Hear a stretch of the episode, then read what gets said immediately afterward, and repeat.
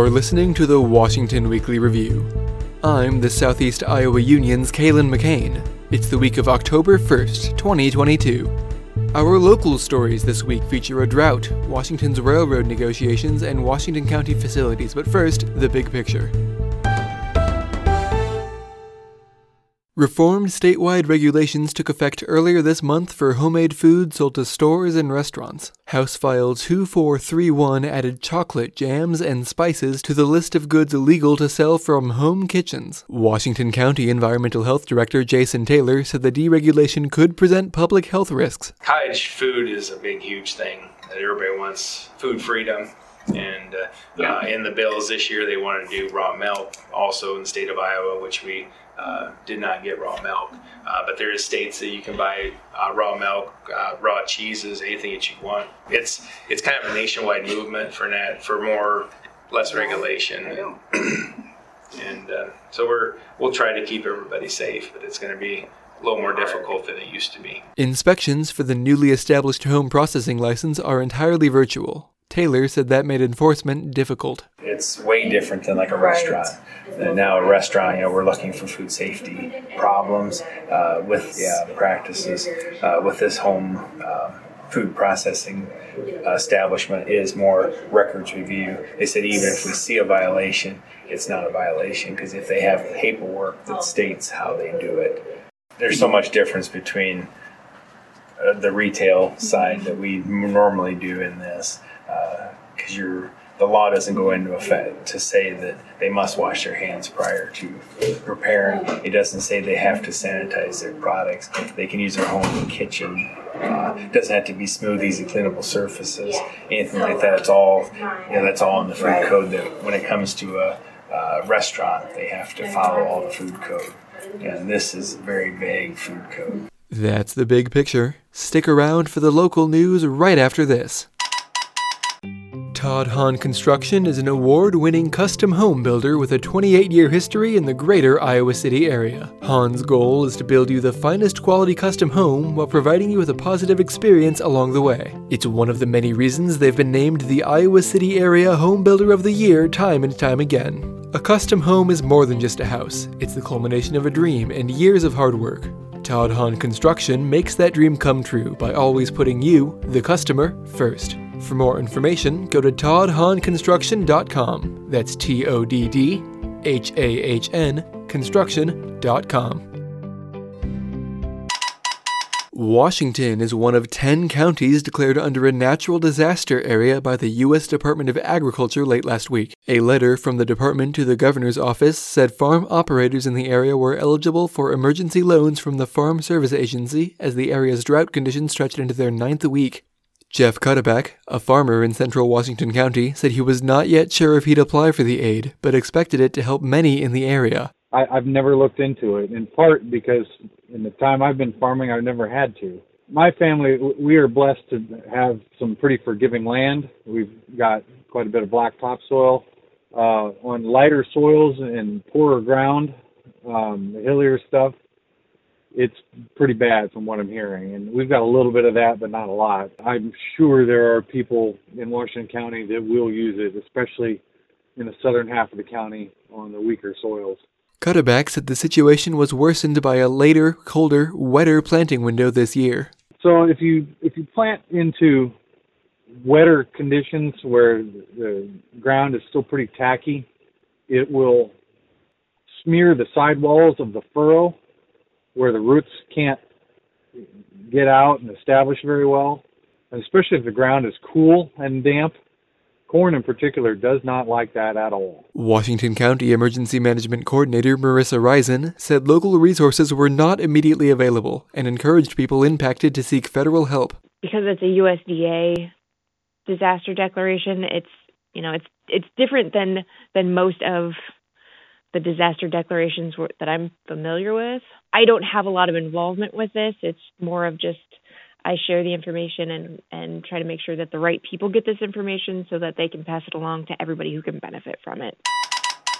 The city of Washington has sent a counteroffer to Canadian Pacific Railroad. The company is preparing for a proposed merger with Kansas City Southern that would raise local train traffic by over 300%. The company offered funding for a quiet zone as well as payments based on how many crossings the city agreed to close. Municipal officials countered that last week, requesting a larger sum regardless of how many it closes. Mayor Jaron Rosien acknowledged that it was a big request. Uh, in front of all of you is a proposed counteroffer which I mean, this is how it works as I understand it. This is more than we are likely to receive, but asking for, uh, as Kelsey has said, uh, this type of counteroffer means that we would not use a single taxpayer dollar in connection to this merger and be able to do much uh, improvement to sidewalks, approaches, um, and towards potentially a quiet zone if council sees fit. Still, he said it felt reasonable. I think the proposed counteroffer I was throwing out, while aggressive as it may be, is a great way to just keep that ball rolling and then see what comes back to us. Other communities larger than us are receiving uh, more. We are a smaller community, but the impact in Washington is very high. Um, I say we send this proposed counter and, and then see what comes back. Councilmember Bethany Glinsman said the high ask was justified by the proposed merger's outsized impact on environmental justice groups in the area. In this appendix, it says 82% of the homes that are impacted within Washington are within an environmental justice block group. So they're using census data for that. But basically, that means these are lower income families or um, minority families or otherwise kind of marginalized families. And so, um, you know, that, that could be a rationale for arguing for a bigger um, dollar value per crossing than, than what other communities are getting. County supervisors agreed to hire an architect for further assessments of Orchard Hill in Washington on Tuesday. The county is considering major renovations to the offices there in a bid to relocate most of its staff using ARPA money. The move came a week after a work session where department heads voiced concern about the proposal's limited size and rooms. Cindy Anderson, head of the Veterans Affairs and General Assistance departments, was one of those officials. Well, from my conversations, there are things that were eliminated that I was told we would utilize in the design. Is everything we discussed there? And it and if not, then it's not fitting. There's no, there's no training room slash auxiliary conference room. I don't know that everyone here agrees that that, that is workable. The county has around $4.2 million in ARPA money it could spend on the project. The total cost ranges from $6.5 to $7.5 million, according to a feasibility study. Supervisor Jack Seward Jr. said the boost motivated the decision to pursue plans even if it doesn't cover the whole project. To make things work the way you would like them to work, we would still maybe have to spend some county tax money on top of that, but it would be infinitesimal compared to the 4.4 million that we've got. So it is a lot more palatable now, spend a little bit of county tax money when we're compared with what we would have had to spend had we let this thing go by. The move could potentially force HACAP to move from its office at the site. CEO of the Community Action Group, Jane Drapeaux, said that would not be ideal. I don't know that we are leaving Orchard Hill. You know, they certainly, uh, when I met with them, we talked about, you know, some different scenarios. You know, we certainly like our space that we have there, you know, and we, uh, we, it was renovated for an early childhood environment. So, you know, it certainly suits our needs currently. If the county chooses to bond for the extra cash, the decision would fall to voters.